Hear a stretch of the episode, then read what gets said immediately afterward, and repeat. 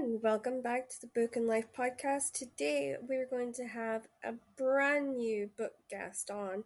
Whether they're an author, an editor, a producer, you'll never quite know, so you're in for one hell of a ride. But today I just have to uh, do the adverts and then I'll get us straight into that most important conversation. And as as we do every week, um, I'm going to read The Shadow which is part of the Time Guardian series, and this is book four from Marianne Curley. The battle is over, the war is won. The prophecy complete, but life can't just pick up where it left off for Ethan, struggling to cope with tragic loss. At odds with friends in the guard, he finds himself adrift, jumping in shadows and sensing someone who can't possibly be there. Blaming herself for the goddess Athena's death, Giselle swears revenge, to vilify the Immortals' plan for world domination, but Giselle hadn't planned on love, and that leaves her with an unbearable choice. Should she follow her heart, or the strings of a goddess short on praise but high on expectation, who continues to pull her from the grave? As the guard and the order battles through the past and into an impossible future, darkness lurks round every corner. The fight for the world's survival rests with just one: is it friend or foe who stands in the shadow? And just a reminder that The Price of Freedom by Rosemary Aitken, sorry, Rosemary Rowan, um, is being donated to the Ukraine cri- refugee crisis. And here's the blurb for her book. It's uh, one of her Roman British crime series, which was written under her maiden name. All editions can be found online where all books are sold, even her agents donating her commission. Sorry, I don't have the blurb for that, but uh, that's that's what she's doing. And now, without further ado, let's get you to the guests. Okay. So everyone, I'm super excited to introduce this guest. I've been working very hard to get him on because he's a fantastic man and he's also a very, very busy man. So without further ado, everyone, please welcome Jonathan Maberry. Welcome to the Hi, show. guys. Happy to be here, Crystal. Thank you. Yeah, so I love your stuff. I'm a fan of V Wars. So tell us just what are you working on right now? What can everyone be excited about? Yikes. Uh, I am actually in this phase of my career where I am knocking out a novel every three months.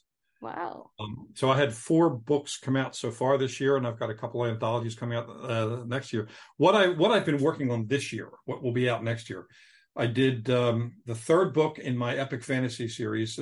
The series is called Kagen the Damned, Yeah. and third and final book, The Dragon in Winter. I I, I wrote early this year. I also wrote a book called NecroTek, which is Wow. the first book in a brand new uh, imprint of Blackstone Publishing. And for those listening who don't know what an imprint is, uh, each publishing house is broken into divisions, each with their own publisher and their own kind of uh, thematic goals. And um, Blackstone, which is one of the the it's not the big five, but it's it's definitely a big publisher, uh, started a new imprint called Weird Tales Presents, which you know comes off of the Weird Tales magazine that's been around for 100 years, which I also edit. Um, and this new imprint is going to be really dark, weird stories that are um, science fiction, fantasy, horror, mystery, you know, whatever. Mhm. Mine is deep space cosmic horror. So uh, it's a the, the premise is fun. We we there's a space station where they're doing experiments on teleportation, Yeah. and it accidentally teleports the entire space station 54,000 light years to the other side of the galaxy. Um, oh dear. they're never going to be able to get back. And it turns out that creatures like Cthulhu and so on that came to Earth came to Earth to flee in fear of what was out there, and now we're out there. So, Yeah. um, so that that'll be out uh, in uh, early, actually in May of next year, and it was a, such a fun book to write. Uh, I'm also doing the. I also did the first in the Sleepers War series, a brand new science fiction series that I'm co-writing with Weston Ochse. Uh, that first book just came out. It was I finished it early this year, and it's already out. We were on a very tight timeline. I'll be yeah, working. it. Yeah. I'll be working on books two and three, and um, the other two books that came out are also tied to other series. One is Cave 13, which is the latest in my ongoing Joe Ledger series. And I'll be writing, actually, I am writing now the 14th book, which will be out next August, I'm thinking. Um, wow. So the new one's Cave 13, and it's really weird. And it's weird science action, a lot of snarky humor. Um, and uh, I do deep research on a lot of different topics and have a lot of fun with it. And then I also have a, a new anthology, a new collection out called Long Past Midnight, which is short stories tied to my um, first three novels, the the Pine Deep trilogy, which are small town horror, um, not science fiction, small town horror uh, set in the suburbs of Pennsylvania, of, of Philadelphia in Pennsylvania. Oh wow! So those are the products I'm working on. I I have uh, uh, you know since I write mostly series, each you know right now I'm doing a new book in each series to kind of nudge that along and having a blast. I'm also editing anthologies, and I, I have some new anthologies coming up like in the next few months. I have the Weird Tales, um, 100 Years of Weird, which is an anthology that collects some reprint stuff from Weird Tales, you know, stories by Ray Bradbury, yeah. Richard Matheson, Isaac Asimov, even believe it or not, the, the, the playwright Tennessee Williams had written for Weird Tales. So it has a bunch of those plus brand new stories by um, R.L. Stine, who created Goosebumps, and Laurell K. Hamilton, who did Anita Blake, and just tons of stuff. And that'll be out. I have a Weird West anthology coming out in November called, um, or December rather, called um, The Good, the Bad, the Uncanny Tales of a Very Weird West. So I love like that. Yeah. Magic stuff set in the Old West. And then I have um, Joe Ledger Unbreakable, collection of short stories set in my Joe Ledger world that are and what I did is I brought in friends of mine who are writers to write stories. So we've mm-hmm. got Scott Sigler and Peter Clines and you know all these these top you know horror science fiction writers and also the actor comedian Wayne Brady. Who, wow. Know, who happens to be a big fan of the books and um, he yeah. uh, uh, he, he, collaborated with Maurice Broaddus, who's an Afrofuturist writer, to do one of the stories. So it's going to be fantastic. Um, it sounds so, like a hell of a run. Yeah, and, and I've got a bunch of other projects, some of which are under non-disclosure agreements, so I can't talk about them, but they're tied to either video games or pop uh, an upcoming TV series that I can't talk about because of the strike. Oh no, of course, yeah, because I mean the strike is is insane right now. I think it's affecting everybody, and especially I can definitely say that because I'm signed to do stuff and and I can't even talk about it, and I'm like, well, this yep. is annoying. You know, as a podcaster, this is really annoying. So yeah, yeah. I get it. In fact, we were working. Uh, one of the projects we were working on was a, sh- uh, a, horror show that that might be set in Scotland, but oh, I can't. Wow. yeah. Um, but I got a bunch of things, and the one thing I can talk about, because this was in in open development before the the, the strike, yeah. is uh, Ian Somerhalder, who started my show V Wars. He and I and another uh, another writer who I can't yet name because of the strike. Um, yep we're all working on a new version of V Wars, and that oh, will take wow. several years later, be much darker and grittier, and um, it will dig in deeper on the issues of racism and intolerance, and yeah. there are big factors in the book series that weren't covered as much in the one season we had on Netflix. Yeah, I, I saw that and I kind of felt for him because he'd done so well with Vampire Diaries, and then to see him, I always say it was like flourish and go into this sort of more adulted kind of character. I thought it was amazing to see him transform in, into something like that, and I respect his. He's got such a creative eye, and there's not many people out there that do have that. He he does, and he's been involved in all of our creative discussions, and he's a good friend, and and he's he's rewarding to know because he's also a good human being. He and his wife Nikki are philanthropists and and yeah. Uh, you know climate activists and animal activists. They're wonderful, and he's very very smart. One of the things people don't know about Ian is that he also produces a lot of things. He's uh, he directed some of V Wars, but he also produced uh, this really brilliant uh, documentary called Kiss the Ground, which is all about reclaiming farmed out soil. And Woody Harrelson was the narrator for it, and Ian was the producer on that. And uh, you know that's the sort of stuff he does that that doesn't get him the uh, in the glam magazine pages but he's out there doing good in the world too so i i love i love the guy i love working with him I, I think he's amazing because when, you know, I I come from a very tiny island in the middle of nowhere where nobody actually knows us. Um, but we've done sort of like we had the film called The Edge of the World was filmed here. And when I came to write what I'm writing, the only person I could imagine in that series was him, just because of the the fact that it was going from being a Viking to then having to be a normal everyday person and then going back and forth. And I'm like, there's so many few people out there that can do that. He's one of them. And I was just, he stuck with my head the entire time I was writing it. And I thought he would get such a kick out of that. Just the idea of jumping from being a Viking and sort of like beating somebody up to the next minute being like, I'm getting chased by a really angry girl. You know? So I, I always thought i loved his humor and i thought i think he's incredible. And i'm very sad that i'm not going to see him at the comic con this year so. Yeah yeah he's uh with the actor strike and so on a lot of them are not appearing anywhere um yeah. uh, because that would support the the industry but not the actors who work within the industry um, yeah. and it's funny because we we had uh, San Diego Comic Con here a few months ago. Uh, I live in San Diego, yeah. and um, none of the actors were there except a couple that came just to walk around as like conventioneers going to the, yeah. the viewers room and so on. But uh, it, it's a shame because a lot of the writers uh, couldn't be there and even those who could couldn't actually talk about their shows. They couldn't even name their shows if they're on panels. It's very weird. The upside and it was a small you know look for upsides when you can find them is yeah. that it actually turned comic-con into a con about comics which it hadn't been since its inception. Yeah, and I think that's incredible because I think we almost forget that Comic Cons are designed for the ones that actually write and create these incredible comics. And it's not yeah. easy to do that. I, I am impressed by anyone that can pull it off because I think it's an incredibly gift, you know, it's a gift that's just not recognized enough, in my opinion. Um, so yeah, and we've actually had comic book writers on the show this last couple of months because I've been reaching out. I want as many different writers to experience conversations and for for the listeners to hear the conversations too.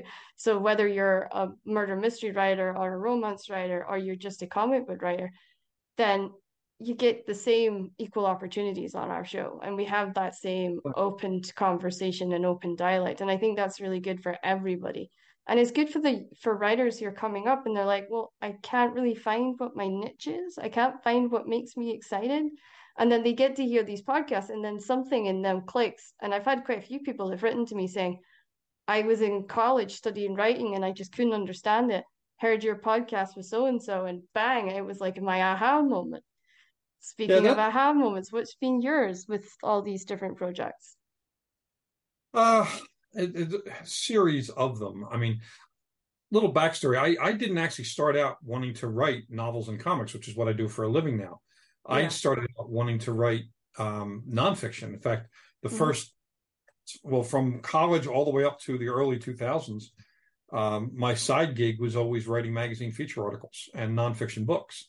Yeah. Uh, and I did thousands of, of, of articles and, and dozens of books, a lot of college textbooks and so on my aha, aha moment for career direction came. Yeah. Uh, I was doing one nonfiction book called The Vampire Slayer's Field Guide to the Undead, um, mm-hmm. which was a nonfiction book about supernatural predators, vampires, werewolves, and so on around the world and throughout history. Big, thick book. And I did tons and tons and tons of research on it. And I was delighted by the fact that there are so many variations on things like vampires and werewolves, and none of the folkloric versions of these monsters resemble the Hollywood versions at all. Yeah, um, that sounds about right. Yep. Yeah. So I started looking for fiction that um, used the folklore uh, versions of these monsters. I could find very little. This was around, you know, it's 23 years ago. Um, so I started thinking about you know maybe writing a book and my wife kind of nudged me into it. So i took took a, a, a, couple of years and just focused on writing my first novel which was a horror novel where people encounter vampires and werewolves but they're not the kind that you see in books and movies which means they don't know how to fight them. Yeah. And there's a pretty high attrition rate as a result.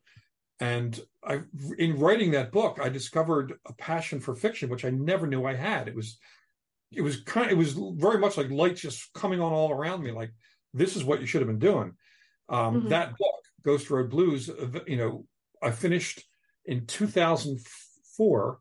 I got an agent really quickly, and she yeah. sold it to the second publisher who looked at it. And then it, you know, was published in 2006, which was the start of my fiction career. And it was, you know, I was just happy that anyone was reading the darn thing. Yeah. And turned out to be not only very popular, but got nominated for two Bram Stoker Awards, which is the horror wow. industry's yeah. kind of Academy Awards.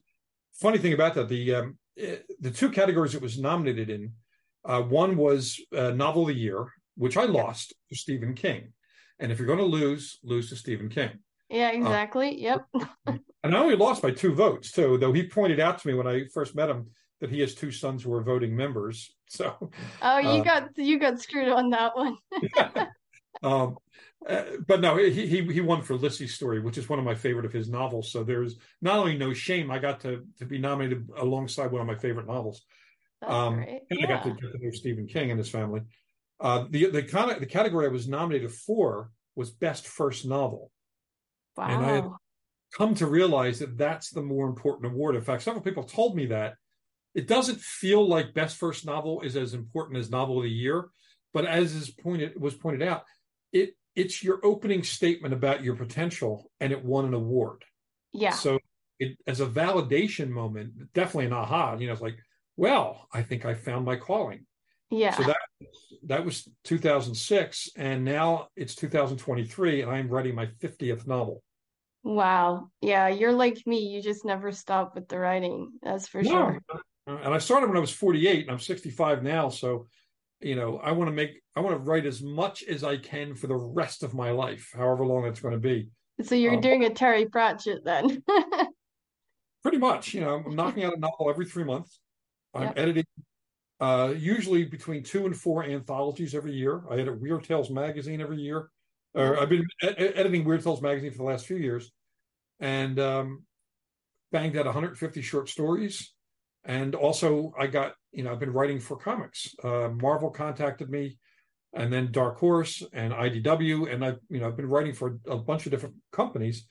So I'm having the time of my life playing in my imagination. Um, it's the best place to be. I can tell you that.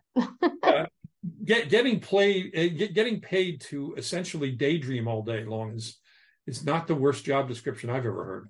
No, it's definitely not because um when I got into the, to my site, I've just done my first fantasy novel, which was the scariest thing for me. I started out in contemporary, and I did basically, I I did this whole thing set in the wrestling world because that's what I grew up in. That's what I knew, and oh. uh, my publisher. Hmm? Did you say the wrestling world? Yeah. Okay. In- I know it takes everyone but off the totally totally takes them by surprise. But yeah, I grew up uh, with wrestling and then I made friends with wrestlers and then I kind of became one of these sneaky little people that sort of sneaked my way into their world and became friends with them and before they knew it they were like wait when did we become friends with her? Um, she's never been in the ring with us. She's never done anything. And I'm, I'm like yep I've been here for years. Uh, I actually knew two professional wrestlers. Uh, I interviewed them for my my school newspaper when I was going to Temple University and then we became friends. Uh, Bruno Sammartino, who was one of America's top wrestlers, and Andre the Giant. Wow. And two of the nicest, sweetest guys, and I got to sit on them rehearsing their fight for that night. yeah, it is amazing when you see that. And funnily enough, you actually have a fan who's a wrestler. Oh. And his name is Raven. Really? Yeah. Oh, he actually likes your stuff. He he asked me to put me uh put you two in contact, which I will oh, do sure. after the show. I, I would love that. And in fact, my the, the editor who publishes my um uh Joe Ledger and fantasy uh, my thrillers and fantasy, uh he is a huge wrestling fan and has published a number of autobiographies of professional wrestlers. Yeah. That's incredible. It's it's such a that's the thing what I was saying to everybody I work with you don't actually realize how far wrestling's creeped into the entertainment industry until you're sitting having conversations with people that are executives in some of the top companies and they turn around and go, Oh my god, you're a fan of so and so? So am I. and you just see that that little kid come out of them. And that's one of the things that I do with an icebreaker. If I know an executive is a fan of a wrestler or a fan of a wrestling company, I will go in and I'll say, Did you see such and such? And just to see them light up and get excited. And it just breaks it. So rather than it being that awkward, stuffy, you know, business meeting, it then yeah. becomes more fun. It then becomes oh, more sure. joyous. Um, and I think that's why I get along with so many people in Hollywood because I I show up and I'm in like a wrestling t-shirt and jeans or you know I'm not the typical writer that people meet and they kind of they look at me funny like wait this girl's turning up in a wrestling shirt and jeans like who is this chick? So I always kind of played on that and I love it because I've got my co-author for years was Joey Legend and he's one of the most underrated wrestlers on the planet but he has the most gifts biggest gifts when it comes to training wrestlers. He's trained some of the biggest names in the world and so i wrote with him for years and the arguments you would hear back and forth between us it was like father and daughter just going back and forth all the time. And then i had the pleasure of working with some other wrestlers over the years and they say the same thing. It's like i just glue together with them and they hmm. I understand them and then they end up understanding me and it's very kind of a, a bizarre relationship. But yeah, I mean I never thought just being that little girl growing no. up in a hospital who was a fan of wrestling would would be one of the big voices to change the perception of wrestling and just sort of that's, push it forward. Really I think that's great. amazing. Yeah, that's that's really fantastic. Yeah. So what what is getting you excited this year in regards to what you're reading and what you're seeing out there in the market? What's what's got you excited? Your almost childish excitement moment. Um that's a tough question for this year because I have read very little of what's new this year, ex- oh, unless okay. I'm reading for a cover quote. Only because I've, I've been reading tons and tons of. Uh, uh, when I read for pleasure, so I'll yeah. preface it. It's generally um, I, I, tend to do series. So I was I'm doing the Patrick O'Brian audiobook series, 21 very long novels. Yeah. Uh, Napoleonic Wars, sea stories. Uh, I I'm going through after that I'll be going through the uh, uh, Hap and Leonard books by my buddy Joe Lansdale. Uh, you know, again. So I've I've been kind of focused on entertainment reading, except when I'm doing cover quotes, cover blurbs. Like I'm, yeah. re- I just got a Tim Lebbon novel um, for a cover blurb, and I love Tim's writing. He's a great guy. Um, but there, uh, and there are, are, you know, a number of books that I have read. Of course, you know, the new uh, Christopher Golden novel, the new um, stuff by um, John Sanford and and basically a lot of my friends, well, all of my friends are writers. Yeah. Um, so if if either they want me to read something for a cover quote, or they just send me a, a, an arc, you know, an advanced reading copy for fun, uh, I, I, tend to gobble that up. Um, so, and some of it is, you know, this business has a lot of non-disclosure agreements or holds on conversation because they haven't put together their marketing plan. Yeah, so, I, I understand that really well. Yeah. yeah. So some of the the most exciting books I'm reading, I can't actually talk about because you know the as soon as the publisher has my blurb intact and the other any other blurbs they're getting then they'll announce it to the public usually yeah. in time with a cover reveal so they don't want me blabbing about it because they don't they don't want me going off on a talking point that isn't one of theirs yeah uh, no i get that. I've i've been there too where they're like nope you can't talk about it. And then you're like sitting there wanting to explode with excitement yeah. And and also i'm reading a lot of uh i'm i'm training myself to write for television uh, since yeah. several of the projects that were on, on hold because of the of the writer's strike and the you know the the actor strike are you know the strike will eventually end.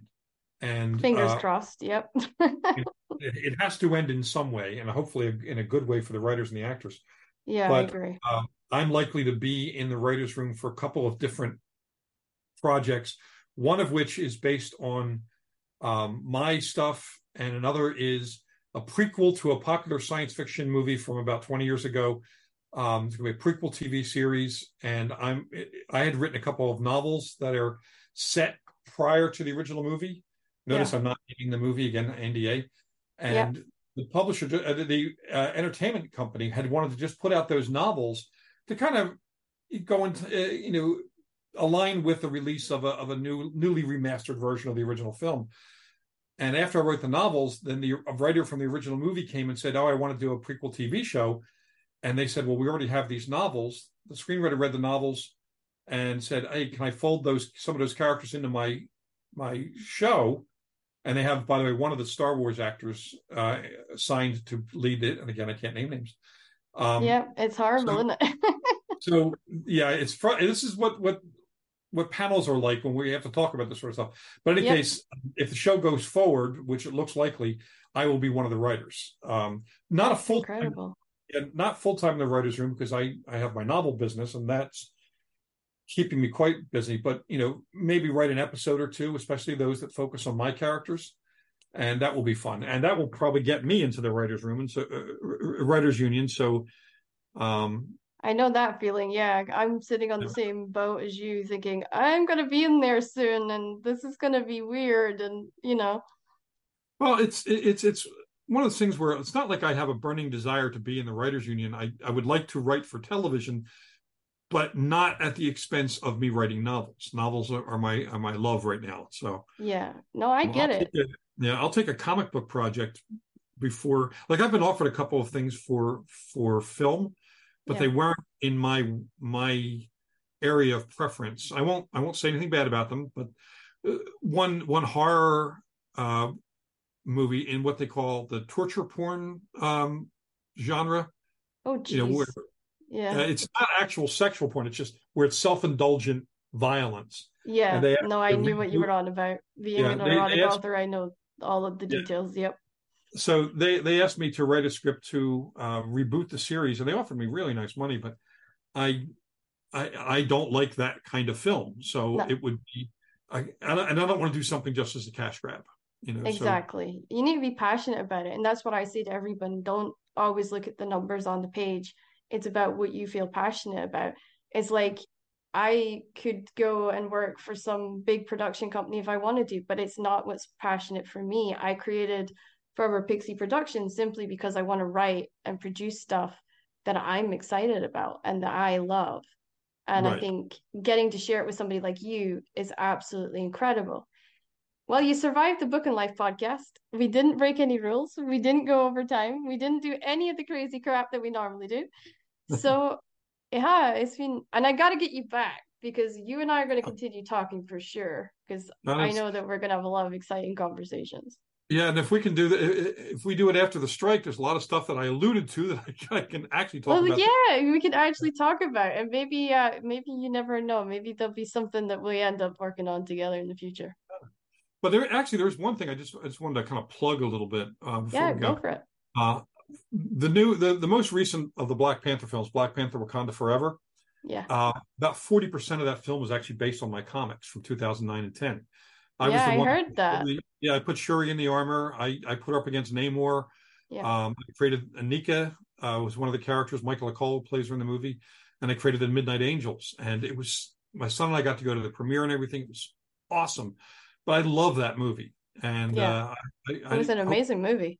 Yeah, people should see it because they did a beautiful tribute to, to Chadwick Boseman, too, who was a great guy. I thought it was so sad the way that that ended for him because he really was a talent and that gift was taken far too soon for us.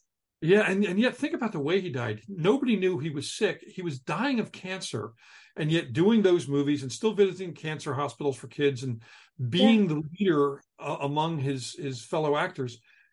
That's hero- that's heroism, you know, bordering on nobility. He was his, yeah. his he was such a good human being as well as an extraordinary talent, and uh, definitely gone too soon. But he left such an incredible mark that I know uh, I, among my actor friends, a lot of them say that you know it's it's inspirational to make them want to aspire higher in not only what they do on film, but what they do you know when the camera's not rolling. Exactly, and you know somebody that jumps out at me when you say that is Brody King, who yeah. Brody Lee King, who was an incredible guy. And you think of Bray Wyatt, who just recently passed away another great creative talent that just never got to see their full potential. And yeah. Brody, he wrestled while he was sick and while he was suffering. And he led that locker room despite what he was going, and he didn't want people to know he was ill. So I have a great respect for anybody. I myself, I've had arthritis for 32 years, and there's never been a day where I'm not aware of the uphill battle I have to fight for that, you know, that condition but I still go because I I look back and I say, well, if I can inspire half a dozen people like myself to fight it and to to live their dreams and have the best life possible, then I've done my job. I've done what I was put here to do. And yep. that's what I say on the show. Follow your dreams. It doesn't matter what you're against. You can do it. It's it's not the end of everything. Absolutely. Yeah. Well, it's been it's been an honor to have you on, and uh, I look forward to keeping in touch with you and talking again to you soon. All right, it's been great to be here. It was fun. Very that, that time just evaporated, so that that's a sign of a, a fun conversation. And I would love exactly. to come. Back. So, and I've been listening to some of your past uh, interviews, and